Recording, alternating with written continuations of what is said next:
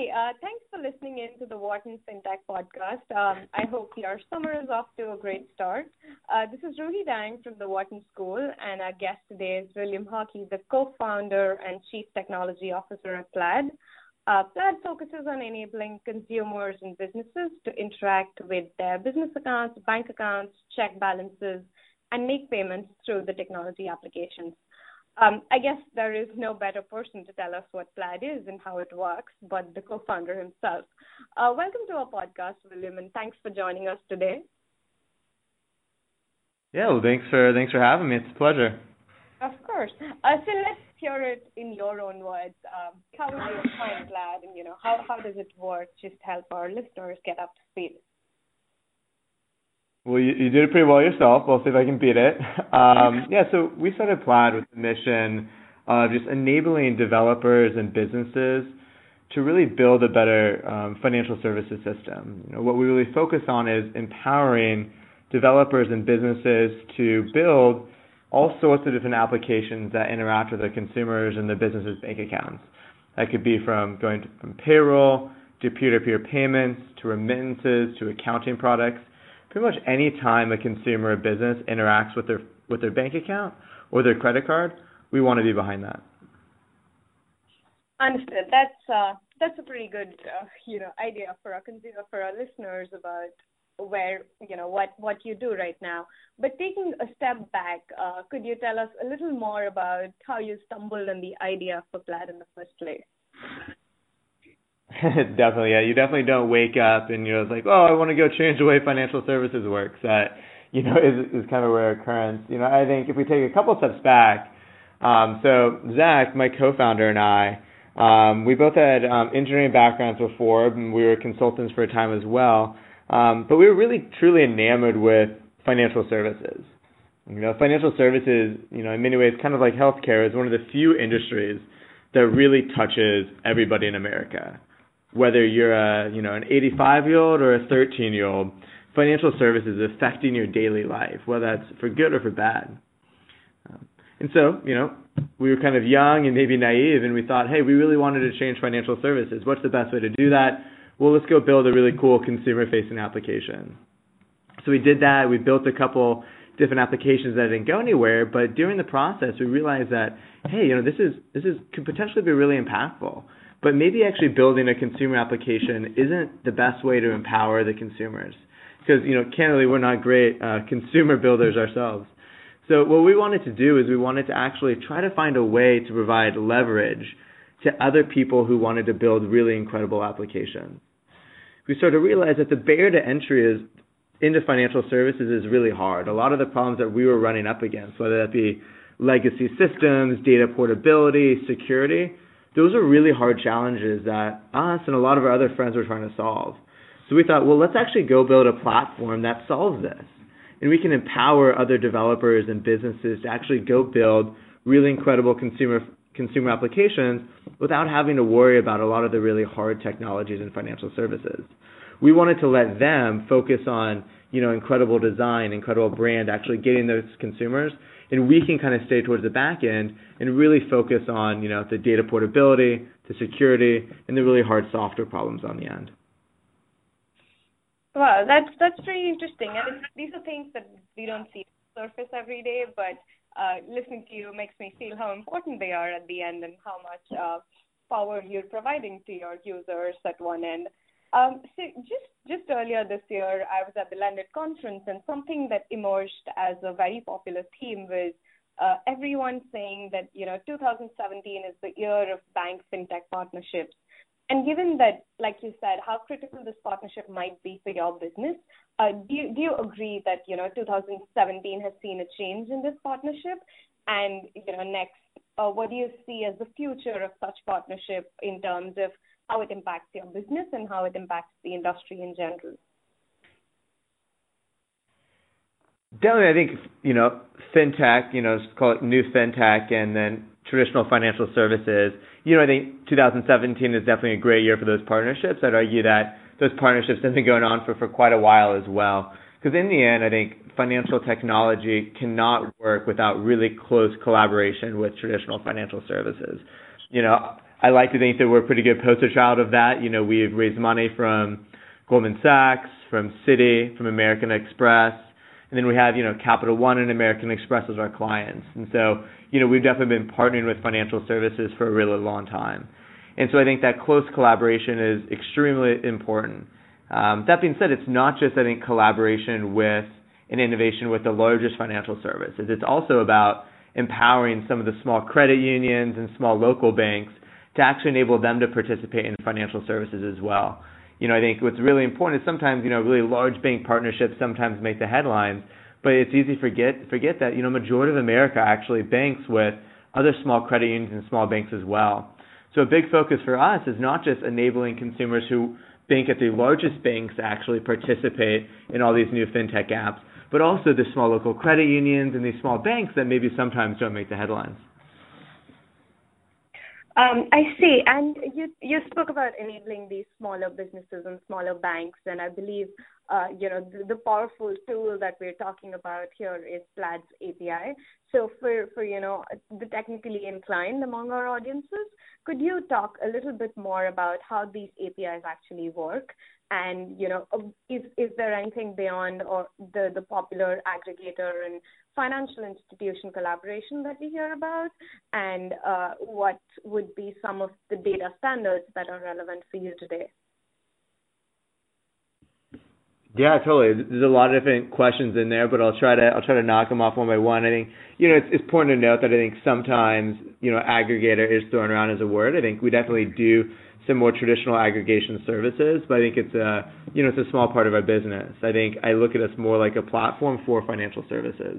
You know what we look like from a technical standpoint is we work with co- close collaboration with um, you know a majority of the banks in the U S to expose a lot of their consumers' data with consumer permission to third-party applications who want to use it.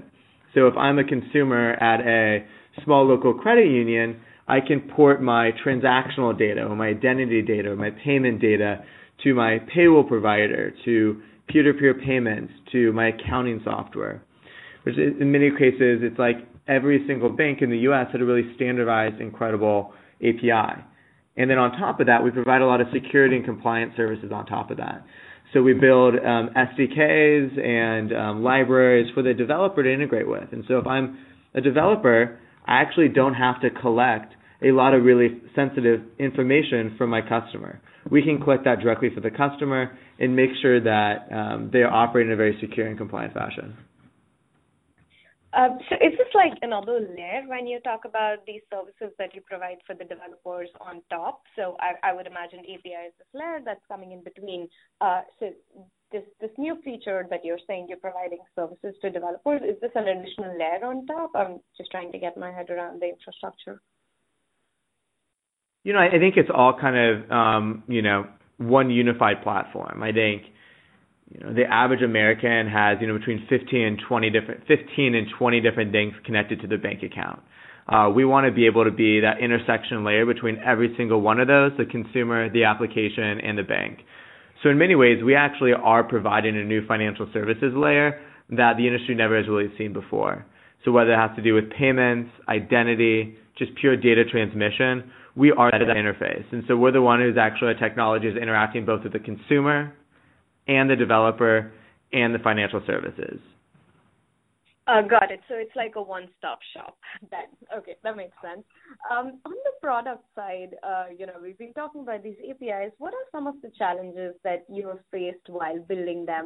And maybe, you know, if you could talk about some of the challenges that you're working on right now. Yeah, totally. You know, I think one of the challenges always is how do you Um, how do you create a really inclusive ecosystem? You know, I think we want to build a platform that's general enough to provide really robust tooling for a variety of different industries. I mean, we provide technologies for peer-to-peer payment transmitters like, you know, Venmo or Square Cash, um, to traditional accounting companies, to banks themselves. And so how do we build an A P I? How do we build a platform that actually enables all of these very disparate industries to actually work together? Same time on the banking side, right? How do we need to be able to interface and empower the largest banks, like J P Morgan or Wells Fargo or Bank of America, while also enabling all these really small credit unions to participate as well. And so just the amount of interfaces that we have to interface with is is sometimes quite challenging. I think also there's a lot of really real hard security and technical challenges. You know, financial services, we deal with a, a large amount of kind of sensitive data. And if you looked at traditionally how this looked is as an application, it was their job to actually collect all of that data from the consumer, pass it to the platform provider, and then they would pass it to the bank. I think when we entered, we looked at that market and we're like, wow, that's actually a lot of attack vectors you see there. So what if we were actually the ones that interfaced directly with the consumer? We got that data, just returned a secure token back to the consumer, and it was simply just that interface layer. And that actually eliminated, you know, thousands of different attack vectors. And so we could actually secure the ecosystem and actually create a lot more progress and a lot more innovation in the space. Because as a developer, I don't want to have to worry about that. I just want to worry about creating really incredible designs and really empowering the consumer. Hmm. Wow, that's interesting. So you mentioned, uh, you know, you, you work with, uh, you try to connect uh, platforms like Venmo and accounting services. I'm I'm just wondering, what are some of the, you know, very off-the-track or extraordinary applications that you've seen have started to use your A P I?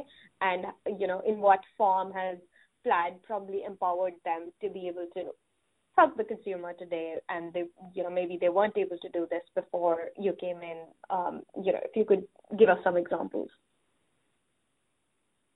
Yeah, totally. I mean, there's thousands of different applications that are built on Plaid, so you know, I'm sure there's a, an incredible amount of amazing applications I don't really know about. But you know, I think you know what gets me pretty excited is I think some of the um, some of the companies that are you know fundamentally changing what we may consider kind of boring and old industries. I think. One of the industries that I found really, um, really interesting lately is payroll. And I think we've actually seen a ton of innovation in this space where you have companies that are actually starting to change the model where what if payroll actually wasn't distributed every two weeks? What if it was distributed on an hourly or a daily basis?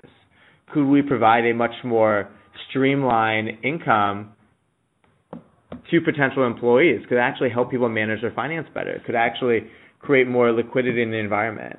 And so I think payroll innovation, there's you know maybe half a dozen companies doing really incredible things in that space. I think that is something that is you know truly never really could have happened before without Plaid. Um, I'm also kind of biased sitting here in Silicon Valley, but I think I think cryptocurrency is also really powerful as well. You know we power Coinbase and Gemini, which are two of the largest exchanges, and you know T B D on what the future holds for Bitcoin and blockchain and other cryptocurrencies. But I think the past couple of weeks have shown us that there's definitely a ton of interest in the space. And so I think that's been a really exciting wave to play out as well. Yeah, I think that's that's one space that a lot of our listeners have been very curious about, and we've been lucky to talk to some people in that space. So definitely uh, we'd, we'd like to hear more of uh, collaborations with companies in the cryptocurrency space. That's pretty interesting. Uh, so you also mentioned, uh, you know, that one of the challenges you were working on was to create this inclusive ecosystem. Um, and a part of the thing that comes with it would be probably, you know, a future of a single A P I or a gold standard, which everyone's using for secure, secure authentication. Um, how do you see that shaping up, and do you think we're close to that stage? Yeah, no, I think there's definitely a lot of positives to having like, a very unified standard. Um, candidly, I think we're probably pretty far away from that, and I don't really see something like that evolving anytime soon. I think, um, you know, I don't know, I'm sure maybe some of your technical listeners, you know, may, may read a comment, comment called X K C D. Um, it's, it's a pretty funny comic strip, definitely, you know, everybody should check it out. But I remember there's this comic strip I was reading the other day, and um, it's these two developers, they're kind of in a room, and they're, and they're integrating with all these different A P Is. And they're just they're duplicating a lot of code, and they're like, oh man, like I wish there was just this unified, this unified standard. Because there's like seven competing standards right now. We should go build like the one standard to rule them all. Um, and so then, you know, dot, dot, dot, a couple of days later, they're like, oh, you know, we we have this unified standard. And then dot, dot, dot, a couple of days later, it's like the eighth standard has been introduced, right? um, and and I think we're kind of seeing something maybe a little bit similar right now where, um, you know, there's ten thousand financial services companies in the U S, I think to create one standard that really enables all of them to participate equally is really challenging because the needs of small credit unions is very different than large credit card companies, which is very different than large banks. Um, so I think we're still pretty far away um, from having any sort of unified standard. I think we'll probably start to see, you know, lots of different custom integrations for, for the foreseeable future. Yeah, no, and, and it's funny. That's one of my favorite comments that you quoted. Um, I, and while listening to you in there, I was I was just thinking about it. You know, we should come up with a comic for our club as well. But yeah, no, I agree with you, and and it's uh, it's it's it's a funny state of affairs that the industry is in right now, to look at it that way. Uh, but you mentioned earlier as well that you also provide certain kind of uh, security layer, not layers, but security on top of, you know, um, what we're trying to achieve and this secure authentication. Um, going back to security of the A P I itself, uh, what do you think, you know, what would you say are some of the best practices, and uh, what are the main security concerns um, that you've seen, and what is it that banks are thinking about? Um, and to add just a little more there, how, how do you see them being mitigated, or how, how is Plaid trying to address that? Yeah, no, totally. I mean, I think anytime, you know, Plaid or others, you know, you, you're involved in financial services, you're going to be interacting with really, really sensitive data, you know, some of the most sensitive data a consumer has. I think, you know, w- the way the industry really worked before we came around was each individual application had to collect a lot of individual financial services and very sensitive data. And then they would pass that up the chain. And I think, you know, the the focus on us is actually how do we try to eliminate those attack vectors, right? Let's try to minimize the amount of data our applications have to collect. So what we do is we now actually have code that's running in our application, in our in our um, our customers' devices or application or whatnot. And that code is actually collecting that data on behalf of us and sending it straight to our servers.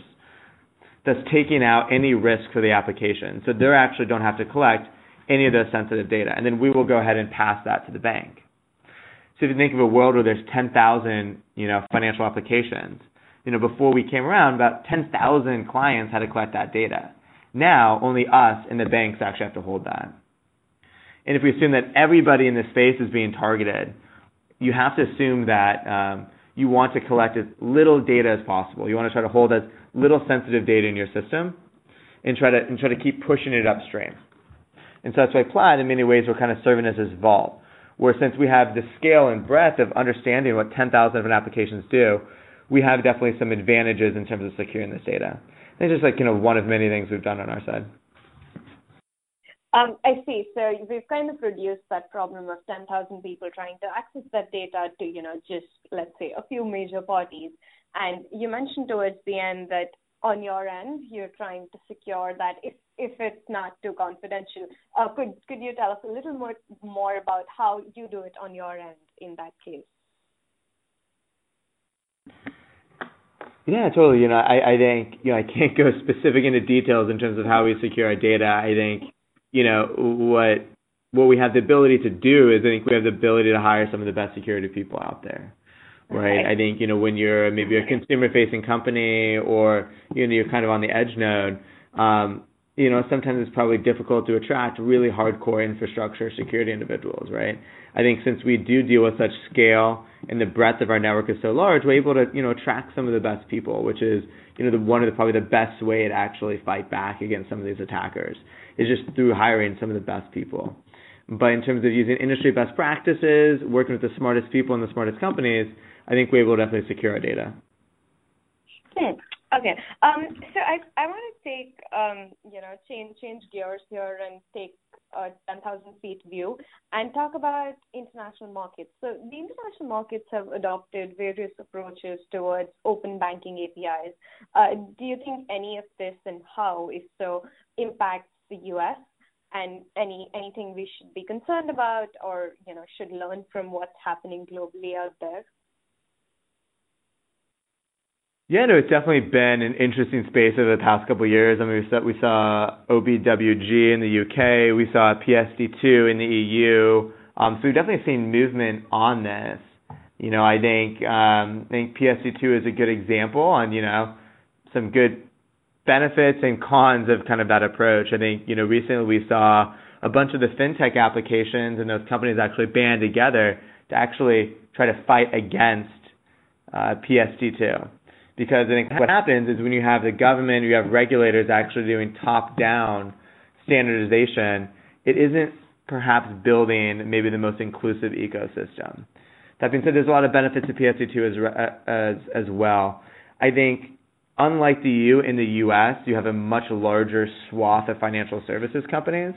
And so I hope that if there is any regulation going forward, they'd hopefully take a more inclusive approach and involve, you know, not just the largest banks with the smallest credit unions, the applications, the builders, and not just do it from a top-down perspective. That being said, I don't think we see a ton of this movement in the U S yet, um, at least that, that I'm aware of. Hmm. That's that's comforting to know, you know, the kind of approach. And like you said, we definitely have a lot more and a lot diverse set of financial services industries here, so that should help us. Um, finally, I have a, one last question for you. So, and this is this is relevant to our listeners here from our school and other schools around, um, and you know, universities around who are looking to to be a part of something as exciting as Plaid. So, when you when you're looking for new hires, what do you look for in a candidate at you know, the M B A level, and does this does this change as you go senior in the firm? And what what would be um, a few things that you'd look for candidates at the senior level in that case? Yeah, definitely. So kind of starting out on the M B A layer, you know, we've recently hired some some incredible M B As, you know, some from some from Wharton recently. And I think, you know, the biggest thing that I look for when we're hiring, you know, recent graduates from the M B A program is really try to understand where their interests are. I think, you know, a lot of times people coming out of an M B A program are looking to perhaps move industries. And so we recognize that a lot of people may not have a ton of experience in financial services or a ton of experience in developer platforms. I think the biggest thing that we, we look for is, you know, are they truly excited about financial technology? Or do they just want to get into technology, right? They're very different. And so rather having somebody have that really strong interest for financial services and new financial technology systems is something that I really, really gets me excited. They may not have to have the most experience, but as long as they show that interest, it goes a long way. The second is really understanding as a graduate what size of company you want to go for. You know, I think we hear a lot of like, oh, I want to join a startup. Well, you know, all startups aren't really created equally. Going into a five-person startup is going to be a very different experience than going into a one hundred person startup, which is going to be very different than going to a one thousand plus startup. And so really having a good focus on what stage of company you want to do is a really good sign for us that you've actually done your research and you know what to expect. Because, you know, as we've gotten larger, as we hired our first people, you know, our first employee to our fiftieth employee to our one hundredth employee, you know, what we were looking for varied a lot, and then also the expectations that we had and the training involved and the risk tolerance involved is very, very different. So kind of recapping, I guess, if we look at people who are really excited about financial technology and also really excited about our stage of company are usually some of the two, the, the two largest signs I look for. That's that's really good advice for our listeners. Thanks for that. Uh, just the last bit, what about the senior levels? Is it is it uh, similar, or I would imagine you're looking for a lot more experience and some other skill set at that level? You know, I think at this point right now we have about forty-five different recs open we're hiring for, so, you know, it really varies in terms of what we're looking for. I think, and definitely in some of them we want people who have really um, experienced financial services backgrounds. Other times we want people with really good security backgrounds or marketing backgrounds or sales backgrounds. You know, I think we're looking for a really diverse set of candidates coming from diverse different fields and backgrounds.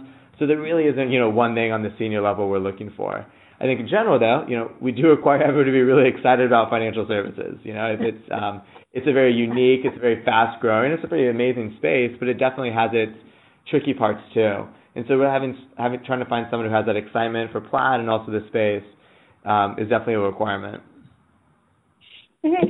That's about it from me uh, for today, William, and thank you so much for enlightening our listeners. Uh, it was a very interesting and a very knowledgeable con- uh, conversation, um, and I hope you had a good time talking to the Wharton FinTech Club as well. Um, hopefully, we'll continue this relationship with Plaid, where you hire more people from from the community that's super passionate about it. Definitely, definitely. Well, it was a pleasure. Thanks for inviting us to the chat, and and you know, definitely feel free to uh, go to plaid dot com, look at the different um, recs we have, and maybe even build an application on Plaid as well. Yes, that is a very good tip. Thank you. Thanks again. Thank you so much. Thank you. Mm-hmm.